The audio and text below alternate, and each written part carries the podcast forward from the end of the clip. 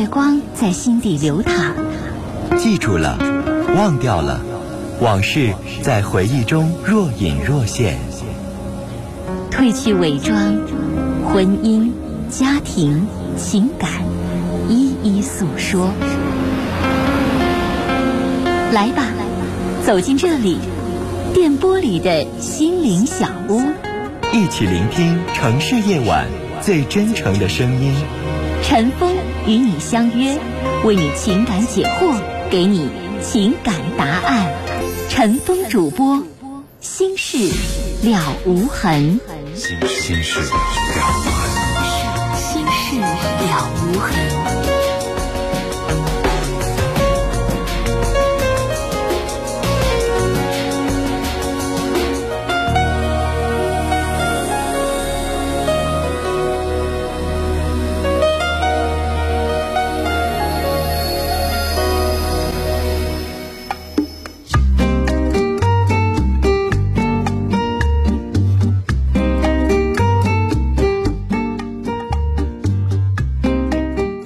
听众朋友，晚上好，欢迎您收听《心事了无痕》节目，我是主持人陈峰，今晚的导播呢是佳龙。以下时间，欢迎您通过电话和短信的方式来参与到我们节目的直播当中。另外，听众朋友啊，提醒您，我们节目的网络上的联系方式，喜欢上网的朋友啊，可以首先找到我们节目的论坛，您可以搜索的方式啊，呃，搜索引擎当中直接搜索“陈峰听友俱乐部论坛”。在论坛上，我们提供了四十个 QQ 群啊，还有六个飞信群，我们的听友可以在论坛上互动讨论。另外，陈峰每天都会登录的微博。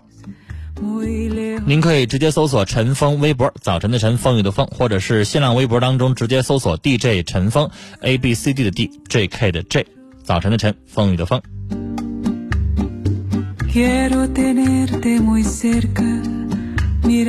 来，我们来接四号线电话。您好。嗯，喂，陈峰哥，您好。您好，你说。嗯，我很愿意听您的节目，就是我现在挺紧张的，虽然总听。但是是第一次给您打电话，接通那一刻有点紧张哈。嗯，很紧张。呃，打电话之前的时候，你想要说什么来着？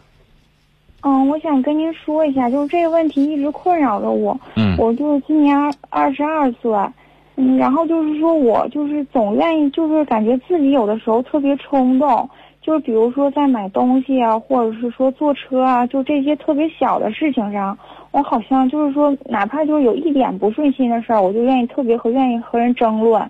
就是虽然就是说有些事儿自己想一想，过后之后想一想，这件事儿其实根本不应该发生，可以避免的事儿。但是我在当时的时候就特别冲动，就必须得辩出个你你对我对，我就哎就觉得自己这样做特不对。但是我总是不知道怎么去克服自己这样。这是性格的问题。有很多人年轻的时候都冲动，年纪大了之后，经历的事儿多之后，性格变得会慢慢的能够沉稳一点。有的时候你太年轻，很多人会说啊，冲动啊就是做事鲁莽啊，做事不考虑后果啊，是吧？做什么事情呢就由着自己的脾气，想什么就做什么，想说什么就说什么，经常会事后后悔。那这个问题一般往往就发生于年轻气盛的时候。三十岁以后到四十岁了，就很少见得有冲动。一般冲动的就是，而且这种事儿，男孩的身上发生这样的事儿比较多。那女孩，你自己的性格是不是属于那种，不是那种特别细腻的性格？嗯，对，就是比，就是说像一些哎特别特别小事儿，我有时候自己就钻进去，感觉自己就怎么就是想也想不出来了，就是那种感觉。有些事儿事后就是和人发生争执之后，我就自己一想，这种事儿其实根本。嗯，就是不应该发生的事，不值得的事。但是当时哎，就特别特别，就是你的性格是不是跟普通的女孩那种比较婉约型的、比较细腻型的那种女孩也不一样啊？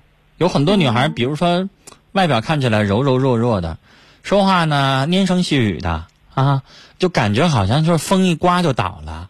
然后呢，柔柔的、弱弱的那样的人，你发现他能冲动吗？嗯，不能对吧？你见过林黛玉？你让她像你这样的急脾气，有的时候很少，是吧？是。那是不是你的性格太像个小小子了？动不动的急脾气，动不动的不知道女孩的那种含蓄啊、娇羞啊、柔弱啊，是不是啊？嗯，可能是我。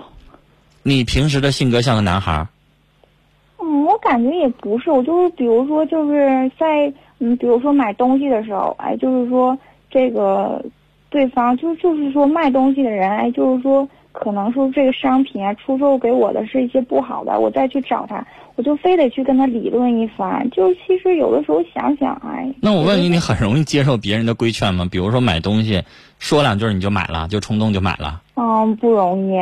那你那个时候你怎么能克制得住呢？嗯觉得不能乱花钱，嗯，反正我感觉就是我想买，我我就得买。你要是说那种劝我，我还真的就不是很愿意。你是那也是一种选择。有的人你知道有一种不能够控制自己的那种购买症，就滥买，什么东西都买，一生气了之后就就出去买东西发泄，有吧？你听说过那种病吧？啊，有有有有有，女孩子常见啊，老忍不住自己，动不动出去就就血拼去买这个买那个。女孩，但是你没这个问题，这个问题也是自己控制的。那女孩子上街上看着什么东西好不想买啊？为什么？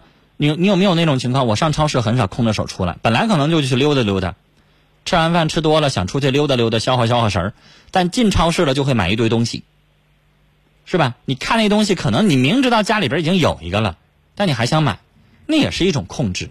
那女孩，你既然你这方面能够控制的好，就说明你身体里边、情绪里边还是能够控制自己的行为和说话的。但有的时候你不想控制，脾气上来的时候，你觉得我说出去了也无所谓，也不能怎么着，然后导致你有的时候你会做后悔的事儿。这是思想意识上的。一般情况下，绝大多数情况下，冲动就是指做事鲁莽啦，动不动不考虑后果呀，完了情绪特别强烈啊。就说有的男孩子动不动的哈，你看他动不动的就急了，有吧？没让人挑拨两下子，立马就急了。有那样的，是不是？就说那样的人就比较冲动，啊，他的性格比较冲动。像啥样的人呢？咱们都说古人或者说名人，咱都听像张飞那样的，是吧？他就容易冲动吗？动不动的，一点火就着，是不是？给他两句他都忍不住了。一般说什么？说动武的人，五大三粗的人，过去你看那些练武的人都很冲动，都容易激动，是吧？那样的人的性格冲。那女孩你要明白。女性一般情况下感性比较多，理性比较少，偶尔有一点点情绪上的那种，比如说我说这人很情绪化，这个无伤大雅，可能是你性格当中的问题，但是有的时候做事儿啊，别像情绪那么失控，那么容易失控，其实你的性格也不会带来什么太大的困扰。每个人都有年轻气盛的时候。有都有冲动啊，一时比如说没管住自己，吵起来了，骂起来了，激起来了，都有可能有这个情况发生。但只不过不要太大的影响你的生活，也就无所谓了。它不是病，它是性格的问题。嗯。它跟心理疾病没有任何的关系。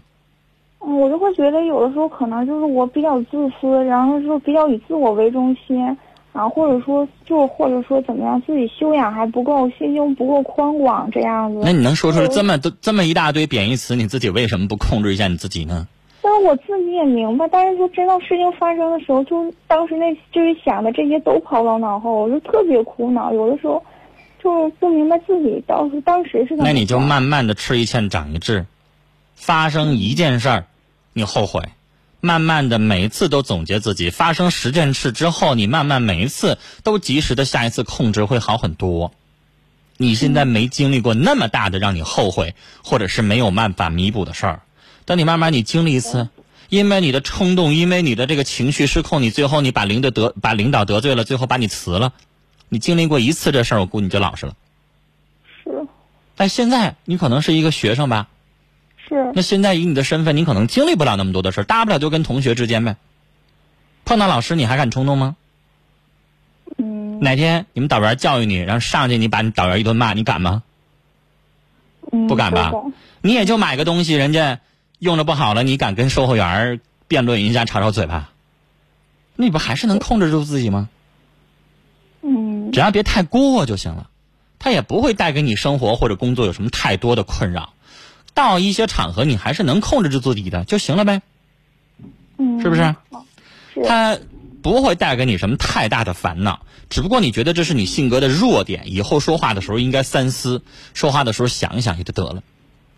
但有的时候我反倒觉得这样的性格，有的人会喜欢。反正我喜欢这样的性格，就你比较直，哦你比较直，你可能喜怒哀乐会想在脸上，性格稍微直一点。反倒像我这样的人，我可不喜欢城府太深，我都看不出来对方在想什么那样的。那你跟他在一起相处多累啊！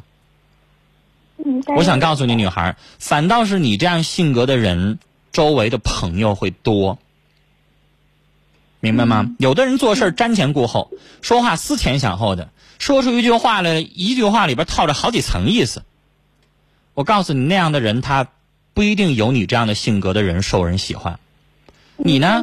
我身边就有这样的朋友，他这他是特别直，动不动呢他也冲动，但是他身边很多朋友都都愿意跟他相处，因为知道他这人性格直，他不会转弯儿，觉得他这个人挺实诚的，值得交，明白吗？有的时候缺点也会变成转化为优点。好了，自己以后只要注意点就行了。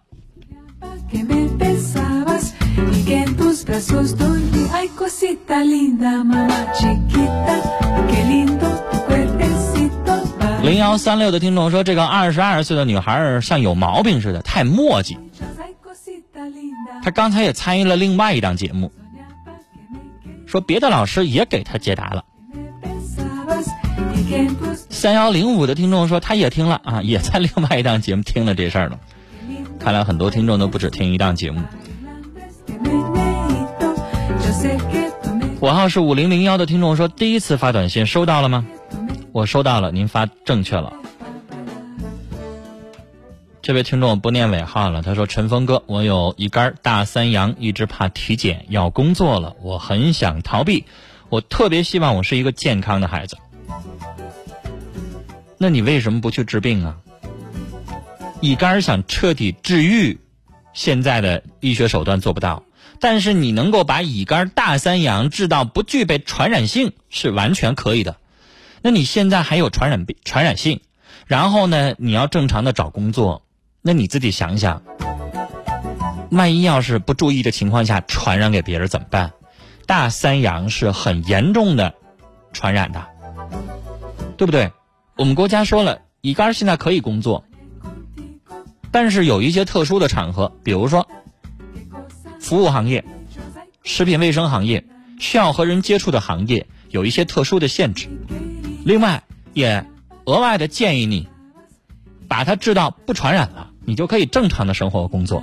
那你传染，跟你身周围生活的同学也好、朋友也好、同事也好，你都得非常注意啊、你自己最清楚得了这个病有多闹心呢，是不是？来，接下来我们接一号线电话。你好，哎，你好，你好，您说，嗯，我 我有个事儿想跟你给给跟你说说，让你给我解给我给我解解释解释。嗯，你说，我我今年五十八，嗯。我后半个老伴儿吧，他那儿子他那个他那孩子吧，老让我是老让我给他看孩子去，把我家家东西啥都卖了。嗯。呃，我呢，我老我我寻思呢，这个这个我给他看孩子了，孩孩子小我给他看孩子了，到时候孩子大了不用我看了，他再给我撵出来呢，我到时候我回来前房倒屋塌，啥也没有了，那咋整啊？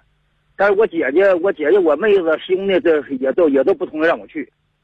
他这是他那孩子呢，老上那搁来了，老老让老让我俩去，让他妈也去，让我也去，去看孩子去，给他嗯看孩子，给他看孩子去。你嗯，说我怎么我怎么办呢？我一宿一宿睡不着觉，因为这事儿睡不着觉。您老您后老伴儿离您住的地方很远是吗？呃，他没一没一个屯儿的，他他儿子离离得很远。他儿他都我问的就是这个呀，离着很远，嗯，需要多久啊？去一趟？他让让我经常去，就是让我们俩经常去给他看孩子去。对我问的就是要多远，当天能不能回来？明白这意思吧？回不来，回不来。回不来。孩子多大了？孩子今年六岁，为什么不上学呢？上学了，上学为什么还要人看着呢？看着他早早早上送，晚上接。那现在不是有那种托管班吗？托管班，他这一个月一百块钱就可以啊。他信不着学校，反种种原因，就是就是让学校信不着啥地方他能信得着啊？我也跟他讲来着，他就是他就说是。现在在我们这个城市，像像像人家海里边有孩子六岁，可能早上上学太早，晚上放学太晚，专门都办个托管班嘛，一个月一百块钱就有。如果你要交一百五或者二百块钱，还能管吃呢，那不挺合适的吗？我也跟他讲人家是专门卖办那种班，人家孩子都带着去，他有什么不放心的？谁知道他是什么想法啊？我寻思，我寻思把孩子接着，去年接一年来了，搁这嘎达上学，今年完了又又又又又接走了，找个找个好好学校，嗯，又又又接走了，离得好远好远的。老先生，哎，我肯定也不同意你去。什么意思？如果要是半年一年的，咱们在那儿去了啊，他临时他也要找托管托管班儿呃，找托管的老师，临时没找着啊，咱临时救急那可以，用不着卖房子，用不着卖东西，是吧？对对对。但如果让你长期去，那显然就不行了。让我把，因为你刚才也说了，您这个年纪六十了，您现在去了，让你把家里边东西全都变卖了，变卖那钱老太太要不要啊？那她能不要吗？对呀，那要完了之后，像您说的，你这不是说老先生，如果您现在三十岁，倒退二十年，您现在三十岁，他们家儿子很小，你从小把他养到大的，那你对于他儿子来说，那是养父母关系，对吧？养父母关系到你老的时候，老先生他必须尽法律义务，他要照顾你，要赡养你。如果他不赡养你，你可以告他。但是现在你跟人家不存在养父母关系，人家儿子没花着你一毛钱。没有没花着。是？吧？你跟人家子女就没有任何的这个养父母关系，人家就照顾不着你，人家在法律上也好，道德上也好，他没有现在他没有必要去照顾你，是吧？他没有那个义务去照顾你。到时候你跟老太太过十年八年的，假如说老太太要不在的话，老先生。那你不就得像你说的，你再回过来之后，房子也没有了，家也没有了，你上哪住去啊？人那人家儿子不可能照顾你啊，你还得守自己的儿子、自己家孩子才行啊。我我以前没办过没没办过事儿，后办的老伴儿。那老先生，那就是这么回事儿啊。嗯，那你就得跟这老太太说，儿子那边不行，让他找托管班，找不了，你非要去的话，那你自己去吧。那咱俩就别过了，我去不了。你要说，或者是告诉他，你要偶尔去，你去半年，那我就等你半年，是吧？啊但是如果你要是长期的就不回来了，那咱俩就散了吧，是不是？本来就搭伙过日子，你要这样做的话，那我也得顾我。你说我要老了，你儿子跟我也没有这个赡养关系，人家也不带管我的，我要把家里边都卖了，奔你去了，算咋回事啊？是吧？是我也正寻思着，你把东西都卖了，你不给他钱吧，他闹腾你；你给他钱了，他他把钱掏到手了。对呀、就像你说的，我要卖了东西，我自己攥着，你一毛别要，那行。我回来之后，我还能干点啥？你现在你把钱收走了，人老太太肯定心里想的，你跟我过日子，你卖了钱，你凭啥不给我呀？人肯定得说这话。那我给你了，我还没法过日子，那我怎么能给你呢？咱也不傻，是不是？老先生，谁有不如自己有，那钱谁赚着不如自己赚着。到您这个年纪了，这个钱可是就一次性的，咱咱没法再挣来了。不好挣了。对呀、你这个年纪了，就得手里边留着，咱得有过钱过河钱。往年都打工，今年就干不了了。对呀、到什么时候，老先生您手里边自己攥着钱，一住院一吃药，什么都是钱啊，是吧？我寻思不上那边去吧，把孩子接这边了，给他完了给他找个好学校。他信不了这边学校，说不好，不属于人。你现在看明白了，人家的目的呢，是在一步一步的把你的这边的东西抢到手啊。他没有说专心致志的说啊，打心眼里边在想这孩子怎么办，完了想着救着你们老两口怎么办？他有救着你们老两口吗？人现在就就合计呢，是把你接过去，钱拿到手，到时候钱你让老太拿着了，拿着之后，老太太要把你甩了，要跟你离婚，到时候你抓啥去？他这孩子呢也有病，他这孩子病也是没去根儿，说是说是说说是哪年，说哪年就完了，行了，老先生，这事儿不不太靠谱，咱是不能去。不能去啊。对，你肯定是不能去，啊，你去了之后，您自己的家像你说的没了，你没有办法回来了，以后你没有办法生活了，啊，我也我也正寻思的，我也正想。您就不能去，您就守着您自己家过日子，好嘞，好不好？好，我天天天天听你这节目。嗯，老先生，这里边东西，你把这个家卖了，那个家名字要写上你那行，他不可能写你的名儿，咱凭啥呀？是不是？对，好了，老先生，跟您聊到这儿，有事儿咱们再打电话聊啊，再见。我们再来看听友的短信。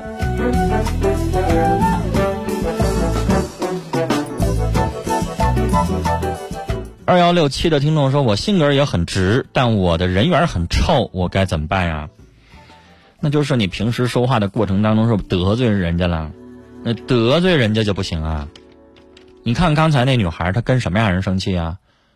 她买了一东西买不好，都跟售货员吵架，她没跟她周围生活在一块儿的姐妹吵架，对劲儿吧？那那个值，你得看跟谁值啊，对吧？你不能谁都去说话口无遮拦啊，把人得罪了，你可不得好好补救呗。这位听众不让念尾号，说我是大学一年级的，觉得自己啊不知道自己，感觉不会与人相处，想找一个人聊聊，说说自己的心里话，帮我了解自己。那你这事儿怎么样解决啊？你是要找个网友，找个笔友，还是找什么呀？没明白你的意思。二九八零的听众说，在我的生活当中，很多道理我都明白，我也想改变，但每次都没有办法坚持下去，我该怎么办呢？我很容易紧张，面临高考的压力很大。你遇到的问题是任何人都会遇到的。下回不让我念手机尾号，请在前面加上。陈峰不可能任何一条短信我先从后边看起，我的短信都念完了，你告诉我不让念尾号，我已经念完了咋办啊？不让我念尾号，在短信前边先加上，先说上，我能先看到。你遇到的问题用不着隐瞒啊，谁都得紧张。我高考那时候我也紧张，背水一战，考不上咋办？人生绝望，考上怎么办？谁都会那么想，谁都会紧张啊。但是你现在的高考的压力和我当年的高考的压力能一样吗？我们当年高考的比例是什么呀？五个人里边取一个。你们现在呢？只要你想上个学校，是不是都能上去啊？你考不上好大学，你还能考大专，还能考三表本科吧？二表二百多分，人还能上个民办院校呢。我们当年可没这些，没民办院校，没三表，没那些东西啊。我们能报考的有限，那最后不都过来了吗？你这种紧张是属于应激性的紧张。第二天我要有个考试，我也紧张。你让我这个年纪第二天参加个职称什么外语考试，我也紧张。呃，紧张就紧张，你避免不了。想让自己不紧张，我想告诉你，不可能，人人都紧张，不用把它太当回事儿。该紧张紧张，紧张的状态下投入你的该做的事儿去，一样的。